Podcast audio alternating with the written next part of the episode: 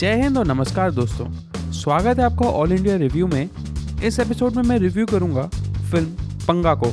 तो चलिए जानते हैं फ़िल्म कैसी रही और शुरू करते हैं।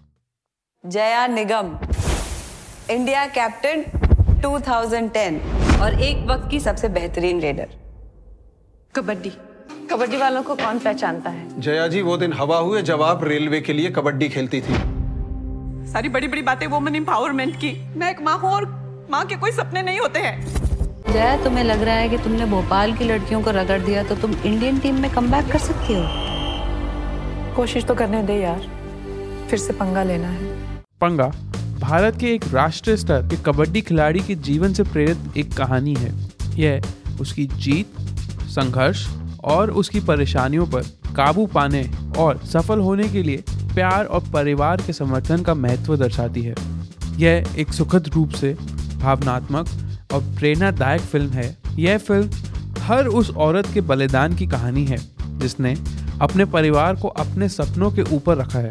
इस फ़िल्म में पारिवारिक बंधन काफ़ी नाजुकता से प्रदर्शित किए गए हैं और इस फ़िल्म के किरदारों से आज के समय के मध्यम वर्गीय परिवार अपने आप को इस फ़िल्म के साथ रिलेट कर सकते हैं। इस फ़िल्म में कंगना रेनॉल्ट जस्सी गिल, रिचा चड्डा और पंकज त्रिपाठी मुख्य पात्र हैं।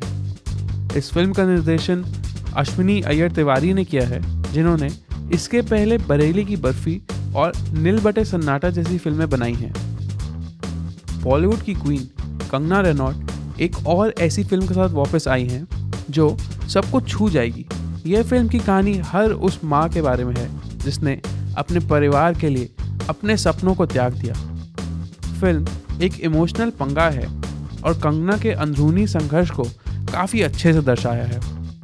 उदाहरण के लिए, जब कंगना का सिलेक्शन हो जाता है तो वह खुश तो होती हैं, लेकिन एक तरफ़ थोड़ी दुखी भी होती हैं, क्योंकि उन्हें अपने परिवार को छोड़ के दूसरे शहर में जाना पड़ेगा। फ़िल्म काफ़ी वास्तविक लगती है। कंगना पहले भारतीय टीम की कप्तान थी, लेकिन जब वह दोबारा खेलना शुरू करती हैं तो उन्हें थोड़ा समय लगता है अपने पिछले फॉर्म में आने के लिए। फ़िल्म के शॉट्स और सिनेमाटोग्राफी भी काफ़ी गज़ब है। फ़िल्म के कुछ शॉट्स खासकर कबड्डी वाले शॉट्स काफ़ी अच्छे से लिए गए हैं और लगता है कि आप स्टेडियम में ही बैठे हैं। अंत में मैं ये कहना चाहूँगा कि आप ये फ़िल्म ज़रूर देखिए। आप ये फ़िल्म अपनी फैमिली के साथ देख सकते हैं। ये फ़िल्म शायद इस दशक की चक दे इंडिया है। चलिए आ जाते हैं रेटिंग्स पे।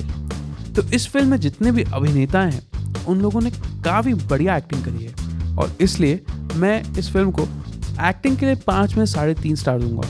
इस फ़िल्म के डायरेक्शन के लिए मैं इसको दूँगा पाँच में से तीन स्टार और कुल मिला के इसको मैं दूँगा पाँच में से तीन स्टार चलिए, ये था आज का रिव्यू अगर आप मेरे विचारों से असहमत या सहमत हैं तो आप मुझे इंस्टाग्राम पे एट मंचा मूवीज़ पे इसके बारे में बता सकते हैं। अब मैं मिलूँगा आपको अगले हफ़्ते। तब तक आप अपना ख्याल रखिए और स्वस्थ रहिए।